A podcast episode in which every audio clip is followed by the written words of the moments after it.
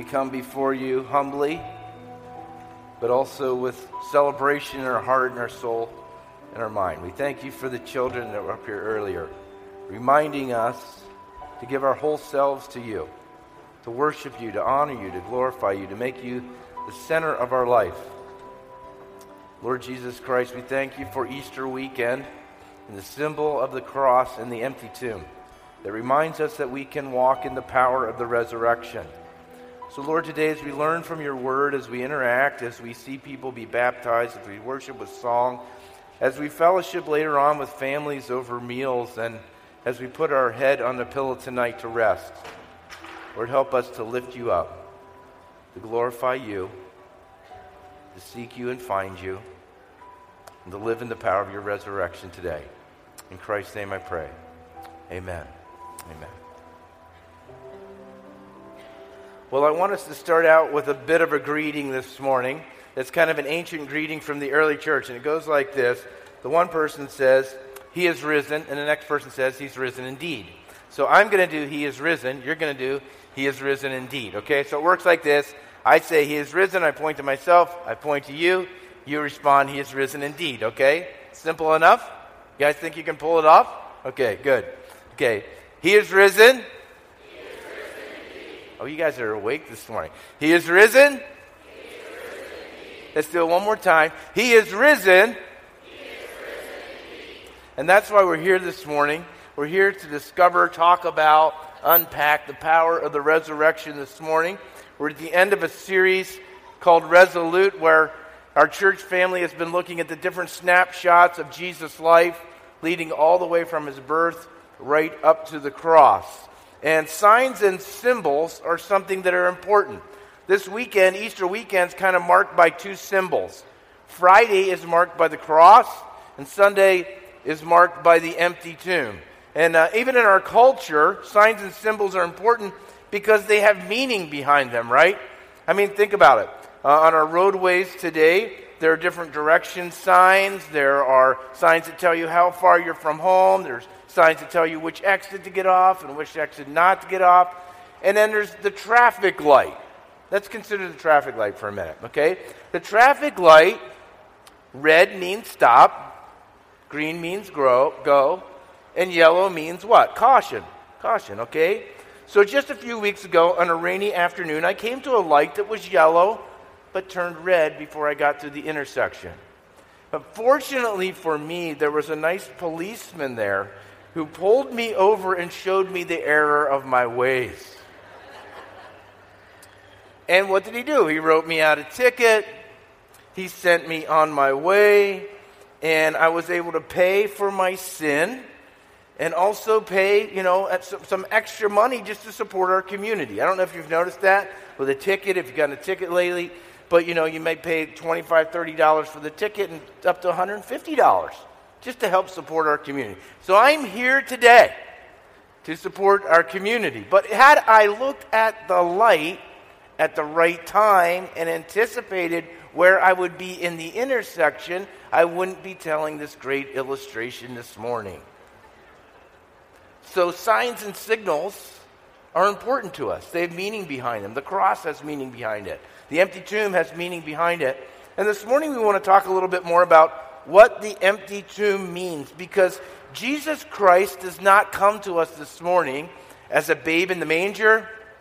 He doesn't come as a great teacher. He doesn't even come to us as Christ hanging on the cross. He comes to us as the Christ who is resurrected, and in the power of his resurrection, in the power of the Holy Spirit, he comes to minister something to our soul today, to speak to us. He is alive today.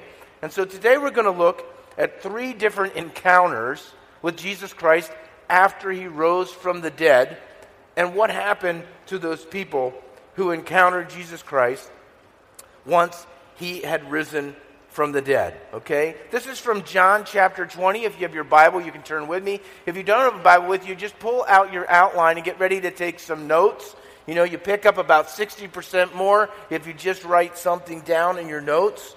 You take it with you. And so let's get ready to take some notes this morning and learn what we can learn about inviting Christ and meeting Christ in the power of his resurrection. The first encounter that I want to talk about is the encounter with Mary. And what we learn from Mary Magdalene's encounter with the resurrected Christ is this.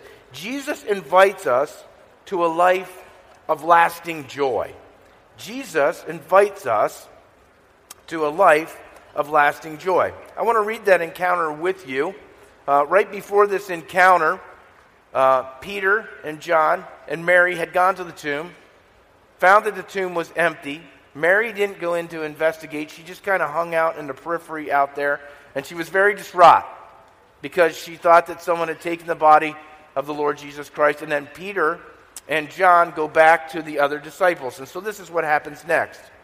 It says, "Then the disciples went back to their homes, but Mary stood outside the tomb and she was crying. As she wept, she bent over to look at the tomb, and she saw two angels in white, seated where Jesus' body had been, one at the head and one at the foot. And they asked her, 'Woman, why are you crying?' 'They have taken my Lord away,' she said, 'and I don't know where they have put him.' At this she turned around and she saw Jesus standing there, but she did not realize that it was Jesus. 'Woman,' he said, 'why are you crying? Who is it that you're looking for?' Thinking that he was the gardener, she said, 'Sir, if you carried him away, tell me where you've put him so I can go and get him.' And then Jesus said this to her, 'Mary.'" He uses her name, Mary. She turned toward him and she cried out in Aramaic, "Rabboni," which means teacher or rabbi. And Jesus said, "Do not hold on for me, because I have not yet returned to the Father. Go instead to my brothers and tell them, 'I'm returning to my Father and your Father, to my God and to your God.'" And Mary Magdalene went to the disciples with the news, "I have seen the Lord," and she told him all the things that he had said to her. Now, there's a couple interesting observations that I want you to know about Mary Magdalene. Okay, a little bit of background on her from this text and from another text of Scripture found in Luke eight two. Luke eight two makes it very clear to us that when Mary first met Jesus, she was delivered from seven demonic spirits. So she had quite the encounter with Jesus the first time that she met him. And then she became one of her one of his followers. We know from her name and from some of the background in the text that she had to be a woman of means because she was able to travel long distances, go long ways, supporting not only herself but some of the other disciples. And so she was a woman of means, but she's a woman who had experienced a life-changing encounter with Jesus Christ and been his follower since that day. We notice that her faith and her sorrow seems to, or her sorrow seems to be taking over her faith, because when she saw the tomb was empty, she did not immediately think, "Oh, he's risen." She thought somebody took him. Somebody took his body. Her sorrow and grief seem to have eclipsed everything around her. She doesn't recognize even two angelic beings that talk to her and question her. She doesn't recognize Christ at first. She thinks he's the gardener. But that's what happens sometimes when we're in deep grief. She doesn't recognize him. And even when Jesus engages her with a couple questions, she doesn't recognize him until he uses her name. Mary had suffered a great loss in her life, and the clouds of darkness began to swirl around her. And even when the presence of the living God was there, she did not notice it. I want to ask you, have you ever been through a dark valley like that, where you didn't feel God's presence? Maybe later on you knew God was with you, but at that time you didn't sense God's presence in your life. It felt dark. It felt gloomy. It felt like the bottom had fallen out of your life. Mary's life was dark. It was cloudy. The one who had delivered her from seven demonic spirits, set her free, led her life, the one who had finally treated her with respect and honor and dignity, the one who allowed her to follow him as his disciple for three years, was gone. The man who had released her from her past and given her a bright hope for tomorrow was no longer there, and so she was struck with something called grief. In nineteen sixty-nine, Elizabeth Kubler Ross wrote a book called Death and Dying. If you want to pick it up this afternoon and be encouraged, very encouraging book to read in the afternoon, Death and Dying. And uh, in her volume, it became very, very famous because she defined five passages of grief. And uh, she didn't really discover them. She just kind of noticed them. She observed them. Many different people who are counselors and help people with grief notice this. The first one's denial. The second one is anger. The third one is bargaining. The fourth one is depression. And the fifth one is acceptance. Acceptance. And so it seems that Mary is early on in her grief, and in denial there's often this time of shock.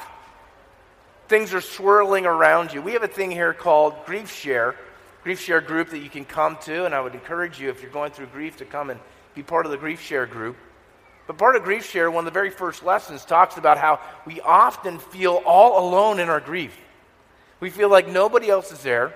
We feel like we're sucked into kind of this vortex. We feel like nobody else understands. We feel like nobody else is going through this because our grief is overwhelming. That's where Mary was. She didn't even notice her surroundings. She didn't notice angelic beings that were having conversations with her. She didn't notice the resurrected Christ who was engaging with her. She thought he was just the gardener taking care of the place. But that's what happens. When we go through difficult times, the bottom seems to feel like it drops out of life. I read this story in the paper a number of years ago. It was about a man in Florida who was driving home, and it's actually a true story. A large sinkhole beneath the street suddenly opened up and it swallowed his car. Now, amazingly, he didn't even get hurt, but he was dazed and confused. For a while, he didn't even know what happened to him, but later on, he was interviewed by a reporter, and he said this. This is how he summed up what happened to him.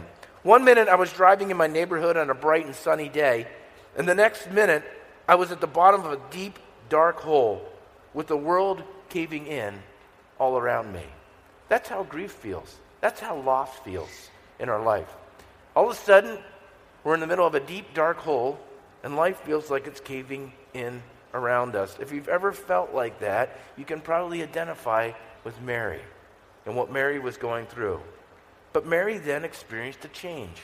In the midst of her grief, Jesus finds a way of reaching out to her when he calls her by her name, when he says to her in the midst of her despondency and her grief and her sorrow, Mary, Mary.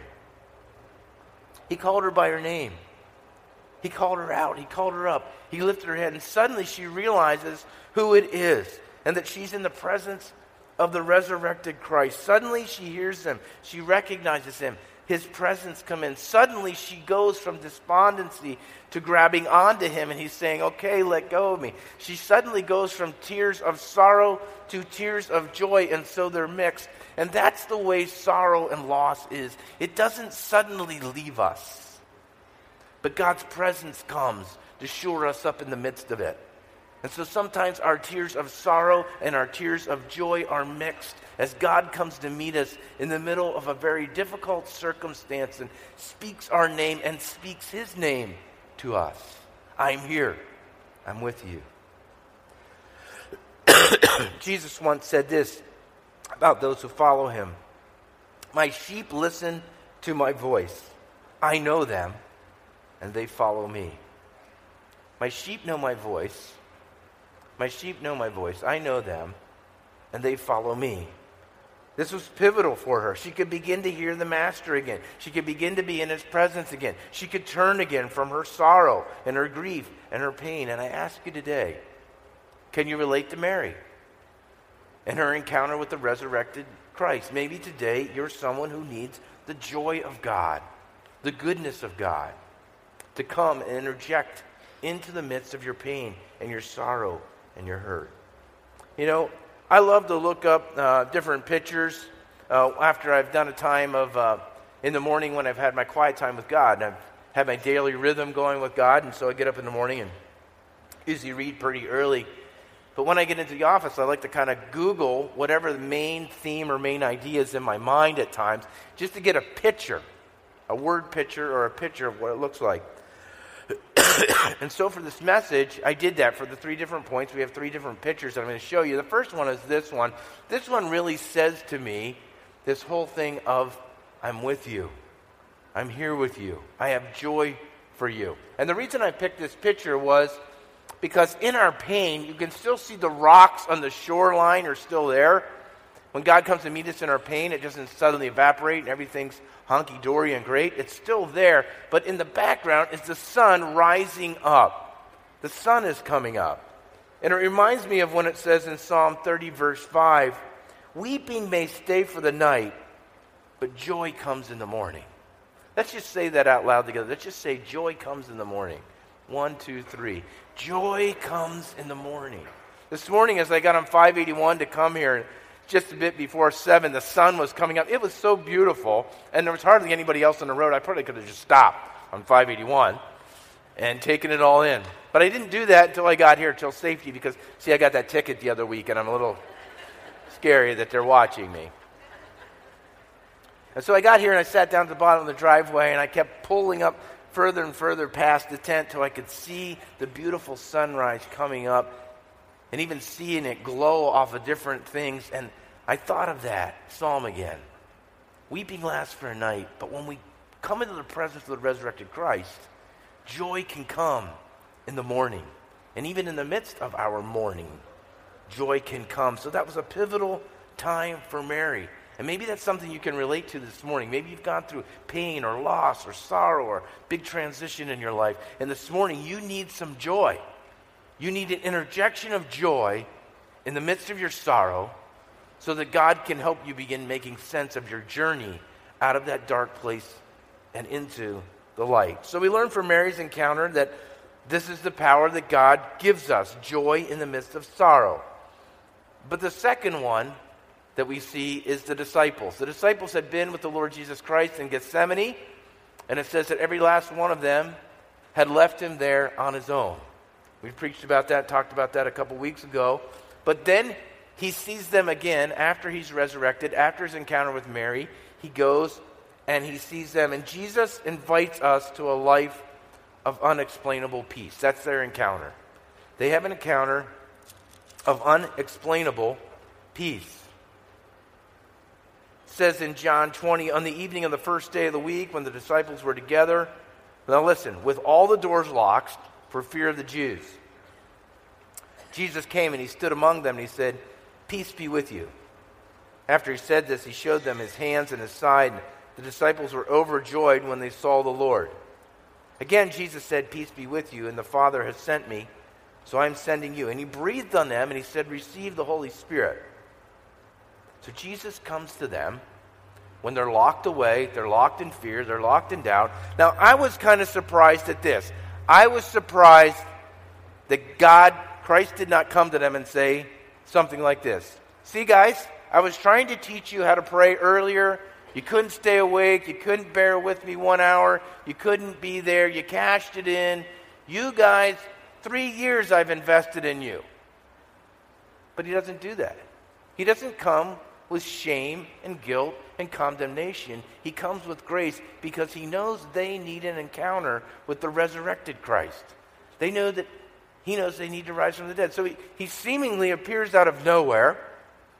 And one of the first things he says to them, he addresses the thing that's worrying them the most. They are in fear. They're locked up in fear. And he says, "May my peace come in and be with you and extract you and pull you out of that fearful place." Fear locks us up. Fear is something that locks us up both physically and mentally and socially and spiritually. And think about it.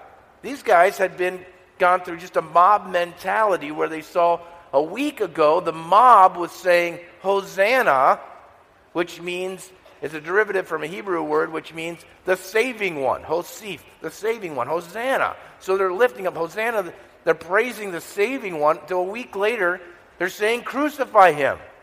Then Christ is crucified on the cross. And they know that the Sanhedrin, the Jewish ruling council, has a lot of sway with the people. And so they've tucked themselves away. They figure they're next on the list, that there's a cross with their name on it. And so they're hidden away, locked up, in fear. You know, I Googled what people fear the most, and it's kind of interesting that a Gallup poll said this is what people fear the most. I, this was amazing to me. Here's the list. Number one thing is snakes. People fear snakes. Number two is public speaking. Oh no. Number three is heights. Number four is being in a small, confined space. The next one is spiders and insects. Now, this one I can relate to. The next one is needles and getting shots. People don't like needles and getting shots. People don't like mice. They're afraid of them. Flying on an airplane is another one. Dogs, thunder and lightning, crowds, going to the doctor, and the last one is people are afraid of what? The dark. They're afraid of the dark. But I ask you this morning, that's kind of a generalized list. What would you say this morning is a fear that when you concentrate on it for a little bit, locks you up? Makes you feel locked away or locked down, or I don't want to talk about that.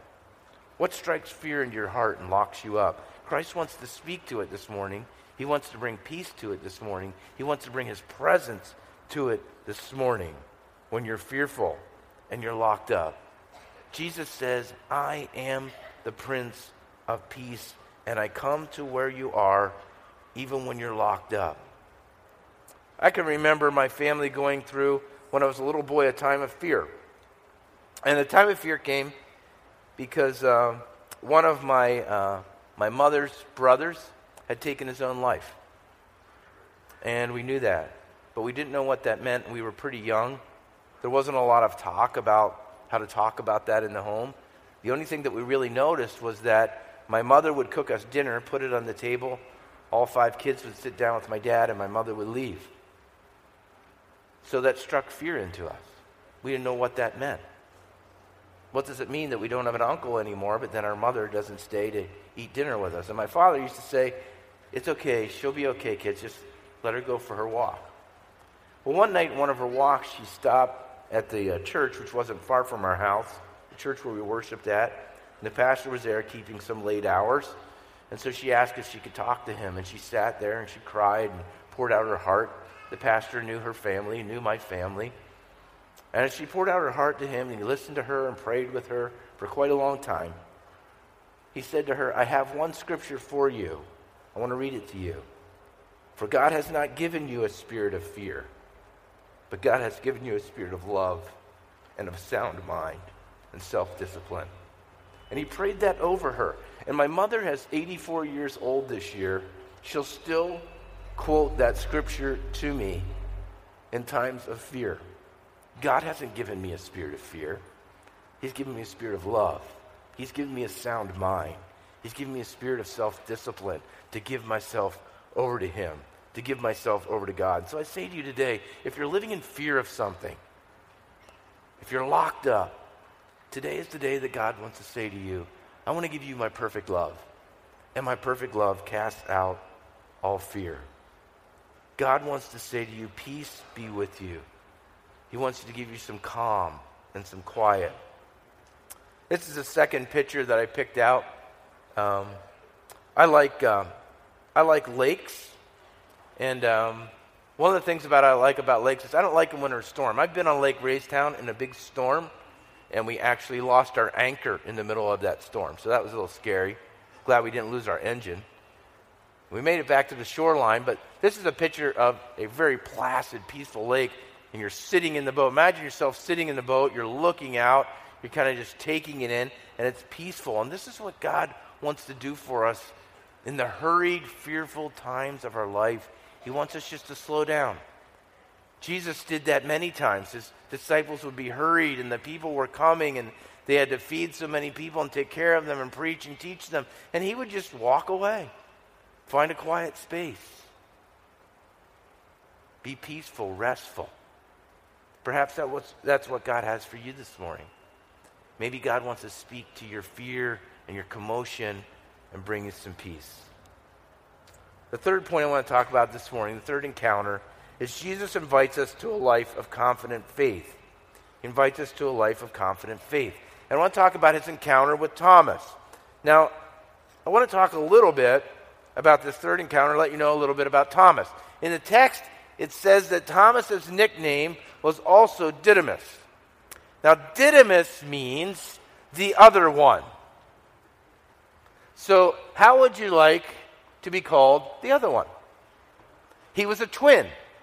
He was a twin, and so somebody was called by their name, and then he was called the other one. So evidently his dad would say, hey, Jack, come to dinner and bring the other one. And so Thomas probably grew up with this whole idea of, you know, I'm just a tag along, I'm an extra, what I think, what I feel, whatever, how I process. It doesn't really matter that more. I'm just an extra. I'm a carbon copy in case the, the original doesn't work out. Then maybe we have an extra in the back that we can pull out. And secondly, we give him what? The nickname, what? Doubting Thomas. So this guy can't win. He grows up being called the extra one. And then after even he finds faith and puts his faith in Christ, we still refer to him as Doubting Thomas. And uh, so his doubts, though, seem to drive him closer to God. You notice in his doubt that he's still with the disciples. He's still hanging out with them. He still makes his petition known. I need to touch him. I need to be with him. I need to be around him. I need to know that he's there. You know, there is a dose of doubt that can strengthen our faith. There's times when doubt can push us to know God better and learn how to know him more and have an encounter with the resurrected Christ. When I was in my early twenties, I began to doubt the faith that I'd been raised in and taught about. Really wasn't my own faith then anyhow, but I began to doubt it and doubt the Bible and different things about the Bible. But in my doubt, I began to read the Bible again. And I remember reading Genesis and the Old Testament, and I read about the sacrifices that were to come, and I knew what that was about. That was about the Lord Jesus Christ, the power of the atoning sacrifice on our behalf. You don't atone, God atones. And I read about the Garden of Eden, how God made us to be in union with him, but man rebelled, and so then there had to be this atoning sacrifice. And so I had the first garden down thing, and I had the atoning sacrifice thing down, but then I was like, well, so what? How does that change my life now? I seem to still go through a lot of difficult times, whether whether I have God or not. I still see a lot of pain and suffering in the world. And you know when you're young, in your young twenties, you know everything. When you're twenty or twenty-two, you know everything. When you get to be twenty-six, twenty-seven, twenty-eight, you realize you know nothing. And the older you get, the more you realize you don't know.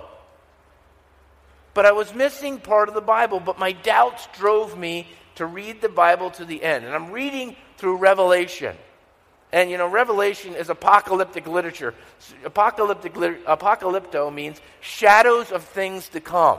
In other words, you're going to kind of get what's going on, but, man, all these details are shadows. So I'm reading this ap- apocalyptic literature about all these, you know, animals and creatures and the end of time and all this kind of thing. And I get to the end of it, and the end of Revelation in chapter twenty-two, it talks about this beautiful city of God that will be renewed. And the heading is, Eden is restored. And I got it. I got that Christianity is a whole worldview of history from beginning to the end. And that the power of the cross is to renew Eden and our relationship with God. And someday God will come in his second coming, and he will say, behold, I'm making everything new. And he will make a new heaven and a new earth in the type that he made it originally in Eden. And I finally got it. But it was my doubt that pushed me into the scripture to examine it for myself. Many people have done that down through the ages who are much smarter than me, who have tried to disprove the resurrection. And what happens is they come to Christ in the midst of it, and they write books like Evidence That Demands a Verdict by Josh McDowell, which is a great book to read because he sat down to disprove it, and it proved it to himself. C S. Lewis, the same thing, Mere Christianity. And so if you let your doubt drive you to God, you will meet up with the resurrected Christ. And your doubt will be met with faith. That's what God has for us. He has faith for us. He has goodness for us. Now, I, I want to show you one more picture. And this picture is about faith. This is a this is a picture of what I think confident faith might look like. This is me at the ocean. Yep. Anybody who knows me very long knows I like the ocean. I like going to the ocean. Uh, but this isn't me at the ocean. I cannot, I've tried to surf before. I can't stay up on the board. And I get hit by the fin on the back of the head when I go down and under the water. But anyhow, uh, my, my wife will tell you when I go to the ocean, Joel ends up with more salt water up his nose and gravel down his trunks. And uh, he has a good time, but he's kind of roughed up by the end of it. He's a land lover. She grew up on the beach, around water.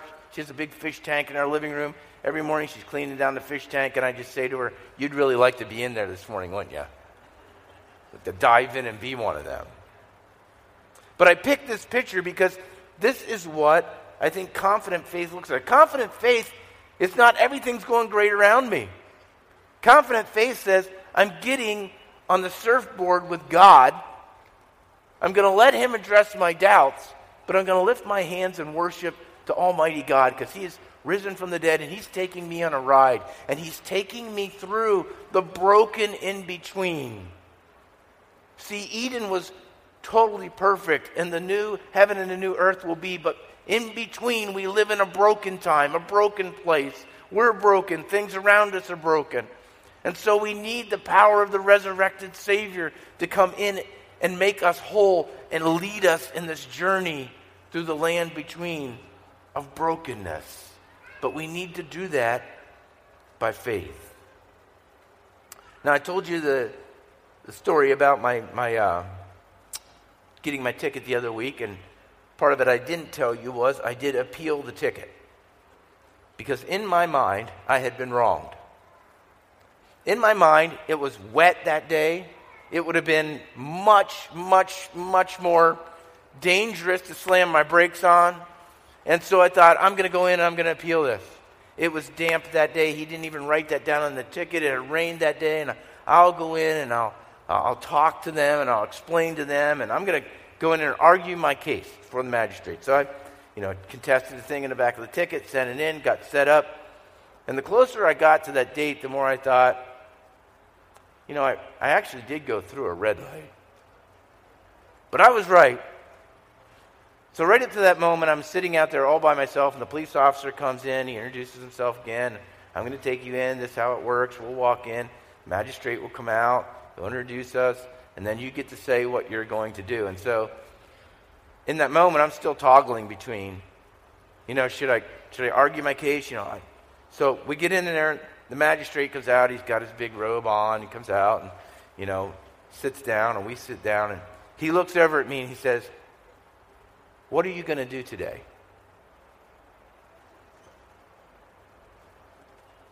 And I thought to myself for a moment, and I said, I think I'm just going to apologize. I went through a red light. Probably wasn't a good idea. I didn't mean to. But, and he and, and so he stopped me. He just put his hand and stopped me. He said, so you're throwing yourself on the mercy of the court. I said, exactly. He said, oh, then this won't take long at all.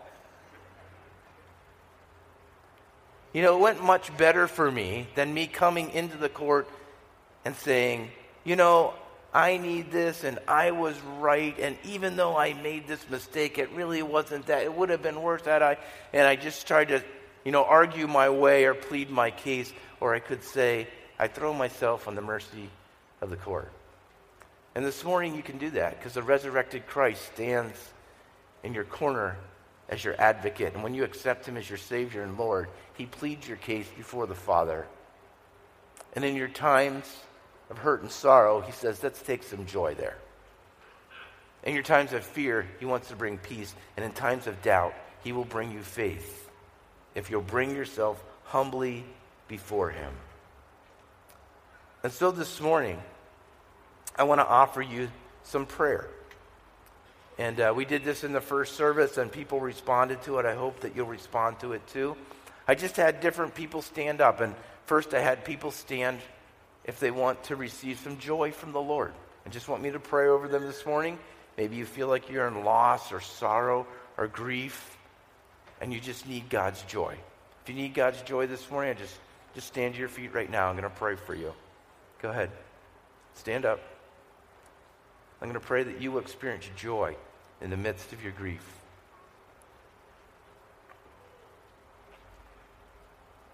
Just stay on your feet. Lord, I pray, as your word is true, it says that weeping comes for a night, but joy comes in the morning, even in these morning hours of the day as we're going up to noon. Bless these people who have stood, because they need the gift of joy. They've gone through sorrowful times. They've gone through dark nights of the soul, and they need you right now. Lord, bless them and give them the gift of joy, because joy does come to us through you, the power of your resurrection in the morning. Amen. Now I'm going to ask for all of you who are brave to stand up first, to stay on your feet, okay? To stay on your feet. Anybody who wants prayer for peace, someone who says, I've had a lot of fear in my life lately, and I just want peace. Just stand to your feet. I'm going to pray for you too, for you to have peace, okay? God's word says this for you who want peace today. God hasn't given you that spirit of fear, but he's given you a, peer, a, spirit, a spirit of power, a spirit of love, and a spirit of a sound mind. So Holy Spirit, come upon these folks today who need your peace. They need a sound mind. They need the goodness of your hand resting upon them and lifting them up. Lord, I pray that you would bless them. Come to them, Prince of Peace, and help them to, in an unexplained way, know you and know your peace. And now for those who want to be prayed for for faith. Everyone just stay on your, stay on your feet. Anybody who wants to be prayed for for faith in the midst of doubt, just stand up. God's word says, it's by grace that we're saved through faith. It's not ourselves. It's the gift of God. The gift of God is not only grace, but it's faith. So I pray today that you would give these people the gift of faith in the midst of doubt, God. That you would bless them. That you would lift them up. That you would help their doubt drive them into a deeper faith than they've ever had before. Pray that you would seal this time of prayer this morning. Touch these folks, walk with them, help them during this day and during this week and during their lifetime to keep encountering the power of the resurrected Christ. It's in his name and in his presence I pray. Amen. Amen. You can all be seated. You can all be seated. God bless you. Now for our response time this morning, we're going to have some baptisms. And um, this morning, a number of people have decided to be baptized. And they've signed up early, and they've gotten ready, and they've told their story, and they've got a change of clothes, and they're ready to get baptized. They're, they're putting their life into our hands because they don't know how long we're going to hold them under or when we'll let them up. And but they know this. They put their faith and their trust in the Lord Jesus Christ. And so they're coming to be baptized. And baptism is an outward sign of an inward spiritual transformation that's taken place. And so they're giving a word of testimony about the resurrection, about the fact that the cross has made a difference, and so has the empty tomb. And so they're following him.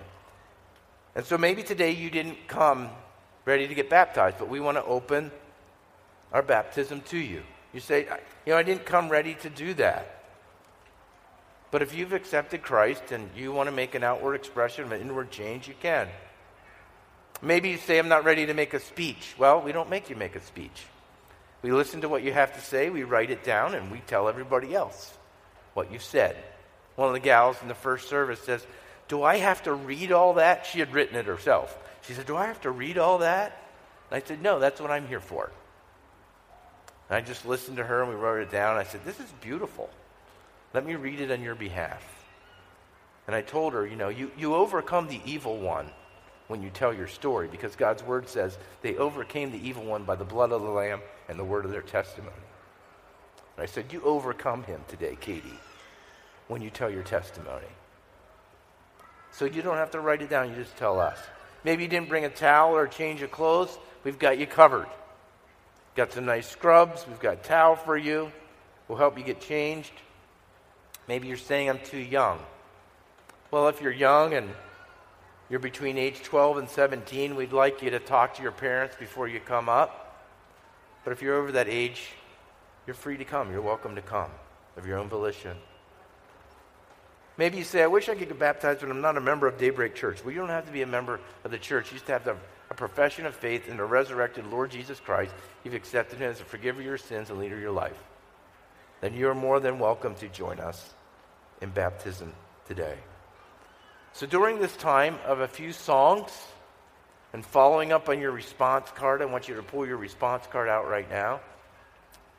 Maybe write the word joy on there if you needed joy today, if you needed peace today, if you needed faith today. Write that on, or write a reflection or a prayer request on there during these next couple songs. Or maybe you're that person who wants to join us today and be baptized with the crew that's getting baptized here this morning. If that's you, during these next couple songs in this response time, make your way right over here to the exit where Carmen and Laura will meet you, and they'll help you get ready to be baptized.